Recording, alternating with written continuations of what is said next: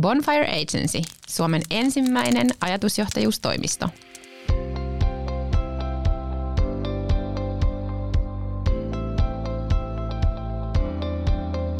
Moikka ja lämpimästi tervetuloa kuuntelemaan podcastia podcasteista, eli podisarjaa, jossa tutustutaan podcastin saloihin ja jonka tarkoituksena on jakaa konkreettisia vinkkejä podcastaamiseen. Eli jos mietit oman henkilökohtaisen tai yrityksen podcastin aloittamista, kuuntelet just oikeaa podcastia. Mun nimi on Johanna Keppo ja toimin Bonfire Agencylla asiakkuuspäällikkönä, vastaten muun muassa asiakkaiden podcast-projekteista. Toimin myös Podipodin toisen tuotantokauden hostina. Tervetuloa mukaan! Tämän jakson aiheena on podcastit ajatusjohtajuuden rakentamisen keinona, ja mulla on ilo saada vieraaksi kanssani aiheesta keskustelemaan Bonfiren ajatusjohtajuuspalveluista vastaava liiketoimintajohtaja, ihana kollegani Oona Ikonen. Lämpimästi tervetuloa mukaan Podipodin, Oona. Kiitos Johanna, mahtavaa olla täällä. Aloitetaan ihan sellaisella helpolla kysymyksellä, että mitä sulle kuuluu tänään? Helpolla kysymyksellä alkuun. Kiitos kysymystä, kuuluu oikein hyvää. Mitä tässä nyt tällä hetkellä nauhoitusaikaan kesäkuun kovimmat helteet käynnissä, niin pikkasen tuntuu, että hikoiluttaa, mutta muuten kuuluu oikein hyvää, hymyilyttää. No se lupaa aika hyvää. Täällä tosiaan viedään viimeisiä työviikkoja ennen kesälomia ja meillä on tänään tämmöinen maraton äänityspäivä täällä Bonfiren studiolla. Kysytään tähän alkuun semmoinen lämmittelykysymys, joka on sama kaikille Podipodin vieraille. Eli kertoisitko Oona, mitkä ovat ensimmäiset sun mieleesi tulevat asiat, kun puhutaan podcastin hyödyistä sisältömuotona?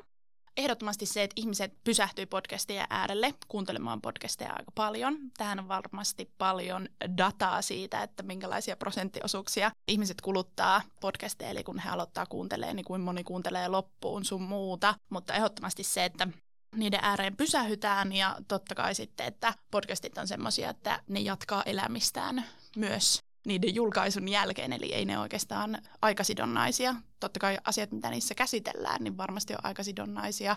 Niitä voi nostaa esiin vuoden kahdenkin päästä, mikäli siellä on semmoisia käsiteltäviä aiheita, että ne on ajankohtaisia. No mitä sitten semmoinen podcastin hyöty, jos miettii, että siinähän päästään keskustelussa usein tosi syvälliselle tasolle. Ja sitten jos mietitään ajatusjohtajuutta, joka on sun core-osaamista, niin miten sä näet, että niissä keskusteluissa pystytään tuomaan sitä ajatusjohtajuutta ihmisten tietoisuuteen? No ylipäätään se, kun ihmiset pysähtyy niitä ääreen kuuntelemaan ja on vaikka lenkillä tai muuta, niin sä pystyt sen jakson aikana tuomaan tosi vahvasti sitä omaa teemaa. Kohta hypätään vähän tarkemmin siihen, että mitä se ajatusjohtajuus on, mutta että sä pystyt tuomaan sitä omaa teemaa niiden kuulijoiden äärelle ja tekemään siitä helposti lähestyttävää ja samaistuttavaa sillä, että sä täällä intiimisti podcast-studiossa aihetta sitten käsittelet jonkun kanssa. Ehdottomasti. Jos mennään sitten tarkemmin podcasteihin ajatusjohtajuuden rakentamisen keinona, niin sullahan on tulossa seuraava Bonfiren oma podcast, joka keskittyy ajatusjohtajien ympärille, jossa sä toimit hostina. Ennen kuin mennään sen tarkemmin tähän sun podcastin konseptiin, niin kertoisitko ekaksi kuulijoille, että mitä sillä ajatusjohtajuudella tarkoitetaan, koska se ei välttämättä ole kaikille meidän kuuntelijoille ihan selvää. Ehdottomasti. Ajatusjohtajuus, thought leadership, termi, joka saattaa olla osalle tuttu suomeksi tai englanniksi ja osalle täysin tuntematon, mutta mitä me Bonfirella ajatellaan, että ajatusjohtajuus on, niin ajatusjohtajuus on status, jonka sä oot saanut muilta yleisöltä tai asiakkailta tai sun seuraajilta siitä, että sä oot edelläkävijä ja keskustelujen avaaja. Ja nimenomaan ajatusjohtajat avaa niitä keskusteluja, ei seuraa tai osallistu, tai totta kai osallistuu niihin, mutta on rohkeita avaamaan niitä keskusteluja. Ja ajatusjohtaja voi siis olla niin yritys kuin sitten yksittäinen henkilö. Ja varmasti tässä kohta vähän sukelletaan syvemmälle siihen, että mitä se tarkoittaa, kun yritys on ajatusjohtaja, mutta varmasti kun mietitään yksilöitä, niin henkilön äärellä oleva ajatusjohtajuus on varmasti helpompi ymmärtää. Eli henkilö on sellainen, että hän avaa keskustelua ja hän on hirvittävän rohkea. Hän haluaa viedä omaa teemaa tai toimialaa, se mikä hänelle on intohimo, niin vahvasti eteenpäin ja haluaa olla se, joka siitä on keskustelemassa. Mä käytän tosi usein esimerkkinä tällaista, että jos on ajatusjohtaja, niin kun siitä puhutaan aamu-tv:ssä tai huomenta Suomessa, niin sä oot silloin ajatusjohtaja, kun sut pyydetään sinne siitä aiheesta keskustelemaan. Mun on pakko tarttua tuohon rohkeuteen, koska usein mä sanon meidän asiakkaille, kun me tehdään podituotantoja, niin sanon, että olisi hyvä olla rohkea niissä sisällöissään, mistä keskustellaan. Eli just sitä, että ei tarvitse aina olla samaa mieltä esimerkiksi hostin ja sitten mukaan kutsutun vieraan kanssa, vaan voi myös niinku haastaa sitä vierasta. Jos ajatusjohtajilta vaaditaan sitä rohkeutta, niin myöskin se sopii hyvin podcastiin sisältömuotona, se rohkeuden esiin tuominen. Semmoinen tuli mieleen. Ehdottomasti. Ja se, että oli se muoto minkään tahansa, missä sä sitä omaa ajatusjohtajuutta viet eteenpäin. Podcast totta kai yksi, mutta kanavia ja vaikuttamismahdollisuuksia on monia, niin se vaatii kaikkialla rohkeutta. Mitä mieltä oot, että miksi yritysten kannattaisi rakentaa omaa ajatusjohtajuuttaan? Jos mietitään ylipäätään, minkälainen on hyvä ajatusjohtaja, yritys tai yksittäinen henkilö, niin ne on ensinnäkin rohkeita ja visionäärisiä ajattelijoita. Samaan aikaan he on hyviä kuuntelemaan ja avoimia keskustelemaan siitä omasta teemastaan tai sen teeman ulkopuolelta. Ajatusjohtaja on myös yritys tai ihminen, joka suhtautuu tosi intohimoisesti siihen, mitä tekee, ja sillä on loputon halu oppia ja kehittyä. Ja lisäksi, että rohkeutta sitten ottaa osaa niihin keskusteluihin. Kun nämä mietitään tähän pohjalle, niin ehdottomasti yrityksen kannattaa rakentaa sitä omaa ajatusjohtajuuttaan, koska sähän haluat olla omalla toimialallasi se edelläkävijä. Sä haluat olla se kiinnostava, jonka puoleen niin asiakkaat, sidosryhmät kuin potentiaaliset työntekijät hakeutuu. Ja kilpailuhan tällä hetkellä tosi kovaa bisneselämässä. Osassa toimialoista on huomattavasti kovempaa kuin toisissa, ja se, että jos sä haluat olla se edelläkävijä, herättää sitä luottamusta ja sitouttaa niitä sun asiakkaita ja työntekijöitä siihen tekemiseen, niin kyllä sun pitää olla ajatusjohtaja. Sulta odotetaan sitä, että sä olet rohkeasti esillä. Mä puhun siis totta kai niin yrityksistä kuin yksilöistä. Niin sulta odotetaan sitä, että sä oot siellä, näyt, otat kantaa siihen toimialaan, mutta otat myös kantaa yhteiskunnallisiin asioihin. Ja tästä itse asiassa mä voisin käyttää esimerkkiä tämmöisen, mä oon nähnyt tämmöisen HubSpotin tutkimuksen, kun puhutaan nimenomaan luottamuksesta. Itse asiassa 65% ihmisistä ei luota enää lainkaan yritysviestintään tai lehdistötiedotteisiin, mitä yrityksestä tulee. Ja mä en sano missään kohtaa, että yritysviestintää ja markkinointiviestintä yrityksen ympärillä olisi millään tapaa huono asia tai sitä ei pitäisi olla, mutta sen lisäksi tarvitaan ihmisiä puhumaan omalla äänellä ja omilla kasvoillaan niin, että se herättää luottamusta, koska samaisen tutkimuksen mukaan 81% ihmisistä luottaa vertaisryhmän sanomaan siitä aiheesta. Eli jos puhutaan vaikka potentiaalisista työnhakijoista, työntekijöistä sitten yritykseen, niin kun yrityksen työntekijät puhuu siitä, minkälainen yritys on työnantajana, niin siihen luotetaan huomattavasti enemmän kuin siihen, että yritys omalla yritysprofiilillaan puhuisi. Eli tässä on vähän nähtävissä sama kaava kuin vaikuttaa markkinoinnin toimivuudessa. Juurikin näin, eli siellä ihmisten kasvot on ehdottomasti se, mikä herättää sitä luottamusta, ja ihmiset pystyy samaistumaan siihen, että siellä on toinen ihminen juttelemassa. Jos nyt mietit ihan itseäskin, Johanna, niin kyllä sulla on varmasti helpompi jutella sosiaalisessa mediassa tai eri kanavissa jonkun toisen ihmisen kanssa, jossa sä näet, että sillä on kasvot ja nimi, kuin sitten, että siinä olisi yrityksen logo ja yrityksen nimi ainoastaan. Eikö näin? Totta. Sitten mä haluan nostaa myös ehdottomasti sen, että miksi kannattaa rakentaa ajatusjohtajuutta yritykselle, niin työnantajamielikuva ehdottoman korkealle. Osassa toimialoja on tosi vahva osaajapula tällä hetkellä. Vaikka sä kuinka kertoisit yrityksen äänellä siitä, että olette hyvä työnantaja ja teille kannattaa hakeutua töihin, niin se, että sä saat sun työntekijät puhumaan, kertomaan mitä se arki on, minkälaisia mahdollisuuksia se työ antaa ja minkälainen merkitys sillä työllä on jokaiselle työntekijälle, niin se on varmasti se paras mahdollinen keino sitten jalkauttaa sitä tietoa. Tosi hyviä pointteja tuli tuossa. Nostan tästä vielä sen intohimon, mitä ajatusjohtajalta vaaditaan ja toivotaan. Eli jos esimerkiksi miettii nyt podcastia, jossa sitä ajatusjohtajuutta tuodaan niin kuin ihmisten tietoisuuteen, niin yleensähän podcastin hostilta vaaditaan just tällaista intohimoa siihen aiheeseen, mistä hän puhuu. Niin varmasti just, jos löydetään yrityksestä joku, joka kulminoituu tällaiseksi ajatusjohtajaksi ja joka haluaisi alkaa hostaamaan omaa podcastia, niin tässä just tullaan siihen, että voi sekä hostin roolissa että myös vieraan roolissa tuoda sitä ajatusjohtajuutta sen podcastin keinoin ihmisten tietoisuuteen.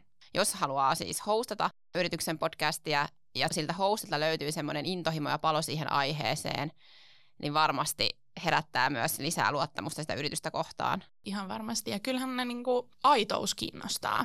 Eli kun ihmiset aidosti on kiinnostuneita tai heillä on aidosti intohimo jotain tiettyä aihetta kohtaan, niin se on se asia, mikä rakentaa sitä ajatusjohtajuutta. Jos on päälle liimattua, jos selkeästi kuullaan, että sä puhut toisen suulla. Me puhutaan paljon tämmöisistä, kun mietitään yrityksen ajatusjohtajuutta, korporaatiopapukaijoista. Eli jos sä selkeästi puhut yritysviestintää vaan sun omalla suulla, niin kyllä se tunnistetaan. Eli jos sä oot epäaito, niin se varmasti huomataan. Eli siinä kohtaa, jos esimerkiksi podcastissa niin hostilla kuin vierailla se teema ja se käsiteltävä aihe on sydäntä lähellä, niin kyllähän sen kuulee. Sen kuulee ehdottomasti. Ja varmasti myöskin lisää mielenkiintoista podcastia kohtaan, eli just kun mitataan sitä kuuntelupitoa, eli kuinka pitkälle sitä jaksoa kuunnellaan, niin varmasti tämmöisissä jaksoissa ja tämmöisissä podcasteissa, jossa se tunteenpaloista aihetta kohtaan kuuluu sieltä läpi, niin varmasti päästään parempiin tuloksiin myös sen pidon suhteen, eli kuunnellaan pidemmälle sitä jaksoa ja jopa loppuun asti. Mutta hei, kun mietitään niitä ajatusjohtajuuden hyötyjä yritykselle, niin kyllä mä haluan nostaa, totta kai siis mietitään näkyvyys. Kun sä lähdet viestimään ja vaikuttamaan tietyin markkinoinnillisin, viestinnällisin keinoin, mitä ajatusjohtajuuteen kuuluu, niin näkyvyys on totta kai yksi ehdoton seikka, että sä saat sitten itseäsi esille, mutta että sä saat itseäsi ja yritystäsi esille sun työntekijöiden kautta. Eli tää on nimenomaan se juju, eli ihmiset itsenään ja omina persooninaan, uniikkeina itsenään kertoo, miten he ajattelee ja miten he katsoo maailmaa. Ihan varmasti myös myynnillisiä hyötyjä on, ja enkä siis ihan varmasti vaan tiedän, että näitä on. Eli saahan totta kai helpommin sitten tuotua itse yrityksensä lähelle niitä asiakkaita. Totta kai sä ymmärrät sitä asiakaskuntaa huomattavasti paremmin. Kun sä oot siellä, sä keskustelet heidän kanssa. Mä paljon valaisen ajatusjohtajuusvalmennuksissa mun valmennettavia siitä, että ajatusjohtajuuden rakentaminen on kaksisuuntainen oppiminen. Eli totta kai sä opetat ja valaiset sun yleisöä siitä omasta teemastasi, mikä on sulle tärkeää, mutta totta kai sä opit sieltä sun asiakkaista ja sidosryhmistä, kenen kanssa käyt sitä keskustelua, niin mitkä on ne tulevaisuuden suuntaviivat, mitkä ne on ne tarpeet, mitä siellä on. Eli se asiakaskunnan ymmärtäminen on totta kai tärkeää. Rekrytoinnista puhuttiin paljon, eli siitä työnantajan mielikuvasta, että se on ehdoton hyöty yritykselle, kun mietitään ajatusjohtajuutta.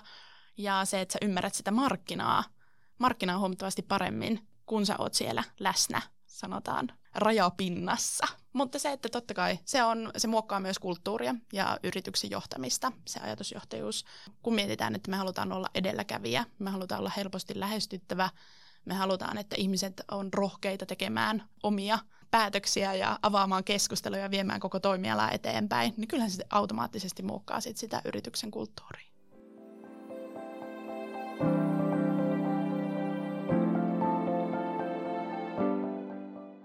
No niin, eli nyt ollaan määritelty ajatusjohtajuus ja hyvän ajatusjohtajan anatomia, niin olisiko sulla mainita joku esimerkki tämmöisestä henkilöstä, joka on ajatusjohtaja omalla toimialallaan?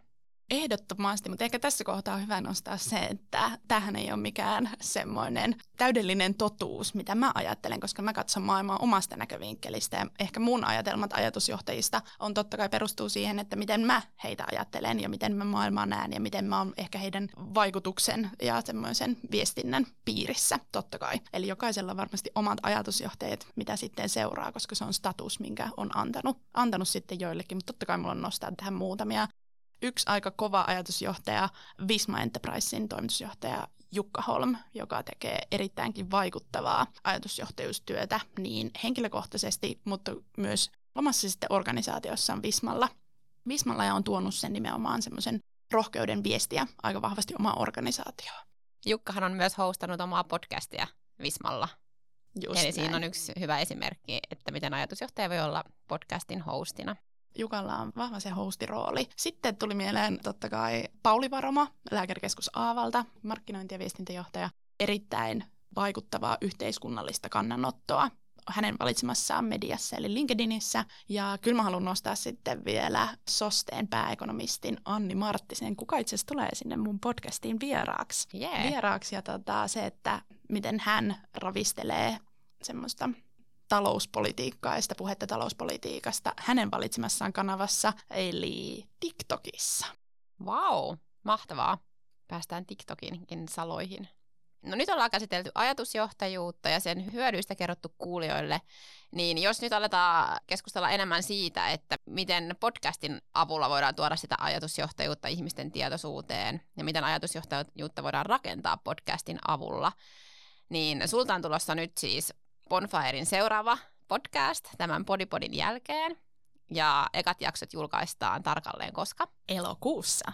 Yes, niin kertoisitko tämän uuden podcastin konseptista vähän kuulijoille? Kyseessä on siis tämmöinen podcast Ajatusjohtajat-niminen podcast ja totta kai siis se on lähdetty konseptoimaan etukäteen huolellisesti, että mitä me halutaan kertoa meidän kuulijoille, mistä me halutaan puhua, keitä ihmisiä me halutaan nostaa, eli ollaan luotu sinne punaista lankaa sitten yhdistämään ja ehkä jos konseptia mietitään, niin siinä on hyvinkin ytimekäs konsepti.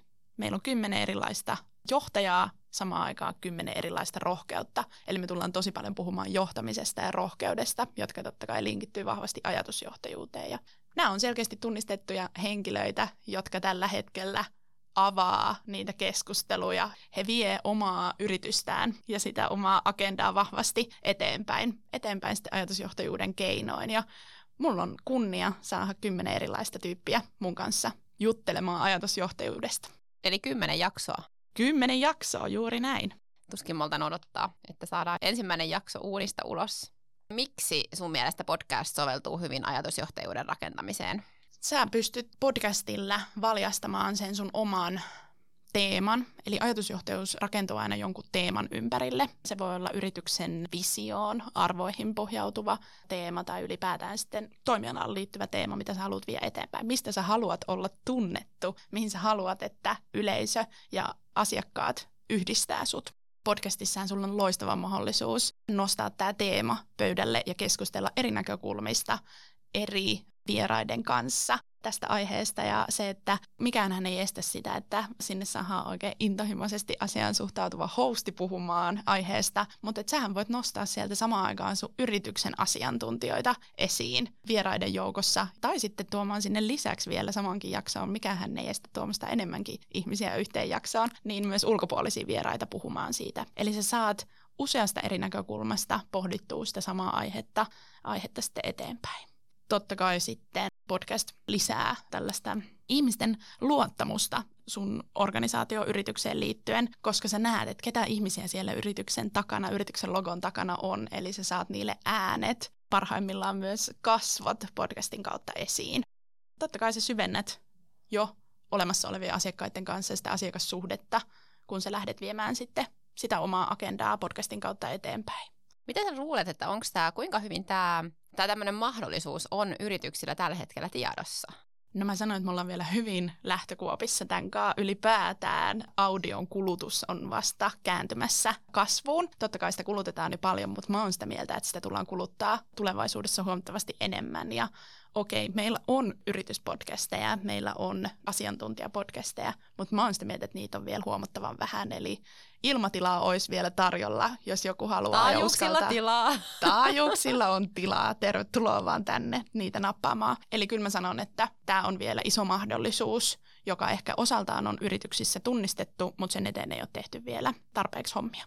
Ja tämä on just se, mitä juteltiin Podipodin edellisessä jaksossa Elina Olanderin kanssa, että se aloittaminen on kaikkein vaikein. Että moni yritys saattaa junnata niissä lähtökuopissa, niin sanotusti lähtötelineissä, jopa vuoden tai 2, että on syntynyt idea, mistä haluaisi puhua ja mietitään, että hei, että pitäisikö meidän tehdä podcast ja sitten jäädään tavallaan niihin lähtötelineisiin, mutta ei viedä sitä eteenpäin just sen takia, koska se konseptointi on usein se aikaa vievin ja vaikein vaihe siinä podcastin tekemisessä ja sitten myöskin tietenkin se käsikirjoitus, että ehdottomasti rohkaistaan täällä Bonfirella kuuntelijoita aloittamaan se oman podcastin tekeminen, jos tuntuu, että yrityksellä on joku semmoinen teema tai joku ajatusjohtaja, joka voisi nousta sen podcastin keulakuvaksi.